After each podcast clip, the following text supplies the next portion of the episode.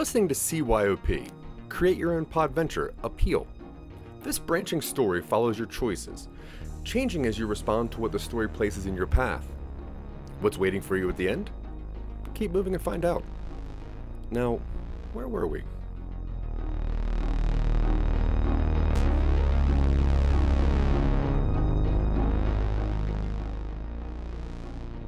After suffering from a rattlesnake bite, you've ingested plants which slowed the venom until the EMTs could arrive. After leaving the hospital, you've contemplated the next step in appeals testing, and based on your financials, you've decided to invest more time in its development. You lean back in your chair. Money isn't something you can reasonably invest, so you're going to have to prioritize upgrading what you can with what you have on hand. A longer lasting power supply would be nice, but if you use the headset for important selected choices, you might be able to find investors once it's sharpened up a bit. You get to it. The first step you decide is optimizing its power usage. This thing drained its power supply unit after an hour long hike with minimal use. You wonder if maybe you could cut down on its background operations, only have it focus on what the user is currently focused on.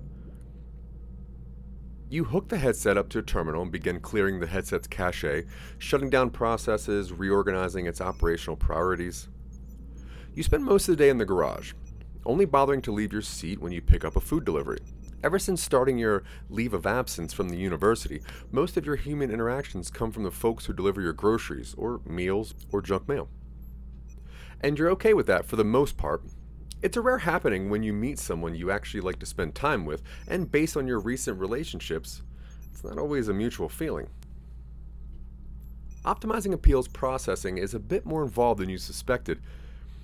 Before you know it, it's the weekend, and you've hardly managed to bash together a priority which reduces battery load by a whopping 3%.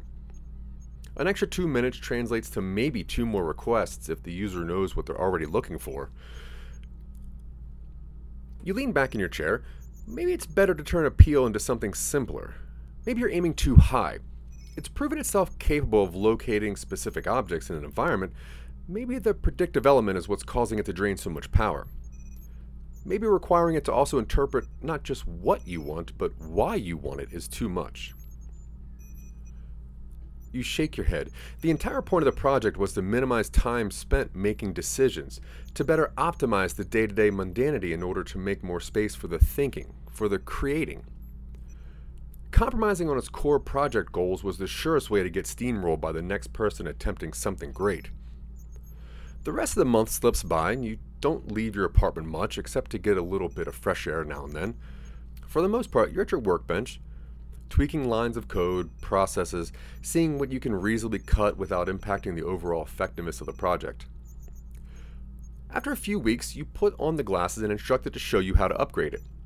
You tell yourself to test Appeal's ability to self improve, but you know deep down it's because you've started to feel stuck. The headset whirs for a long time and then displays a long list of coding tweaks. You print the display and follow it, though it still only improves battery operations by an additional 8%. I mean, not bad. You have yourself a bottle of wine that night. Most project managers would literally murder someone to improve efficiency by 11%. You reach out to local makers groups, people who might have been called inventors in a different era. You don't reveal too much about the project, there aren't any patents in play yet, and you don't want to throw the concept to the wolves just yet. There are a few responses which could be worthwhile threads to follow. One in particular suggests hooking the machine up to your nervous system so it can partially power it as well. For a moment, you shy away from that. Hooking this machine up to your body feels wrong, like it'll somehow take over or mess with your senses. You've always been put off by science fiction about hooking machines up to the human body. Despite your own project, you always respected the barrier between flesh and circuit. It feels like the idea invites disaster. But then again, the barrier has constantly receded across human history. And the idea was simply to hook it up to the body as a power source Aren't studies always revealing the human body as a more impressive power source than we previously suspected? And who knows? The machine body interface might enhance the programming without requiring additional power. It's a relatively simple process. You already have the electrodes and interface ready. It's a matter of soldering the right bits and calibrating the right conduits. It's time consuming, though you're nearing your third month spent entirely indoors when the newest iteration of Appeal is ready for a field test. You stop taking breaks from your work, not to watch TV or sleep or eat. For weeks, your primary drive is to finish this project. Without the cash to buy better parts, you have to optimize what you already have on hand. The headset looks much like the same as it did previously, though now there's an additional cradle which fits around the back of your neck as you wear it. You run the initial startup diagnostics and calibrate the algorithms and strap the glasses to your face. You affix the electrodes to your neck and temples and pause. Hopefully, this is all worth it. Appeal's drawn so much of your time and money, you'd hate to have a dud product on your hands. But more than that, you've isolated yourself. Maybe that's in part due to your relationship falling apart last year. It's always been your method to dive into work when your social life takes a hit, and there's never been a hit quite like this last one. But you'll have to worry about your social interactions later. Right now, you have a product to test. You flip the switch and are struck by a sudden deep weariness as the glasses draw power from your nervous system. Whoa, you say. You take a drink of coffee you made earlier, hoping the caffeine will buffer your energy levels. Okay, time to find out what I need.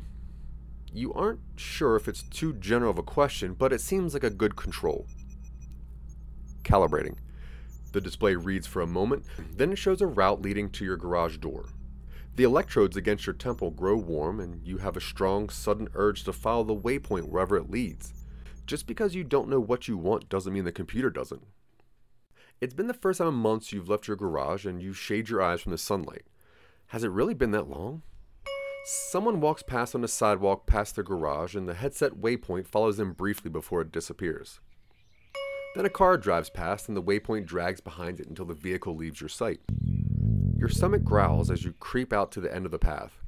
The sun is bright in the sky, and you squint against its light.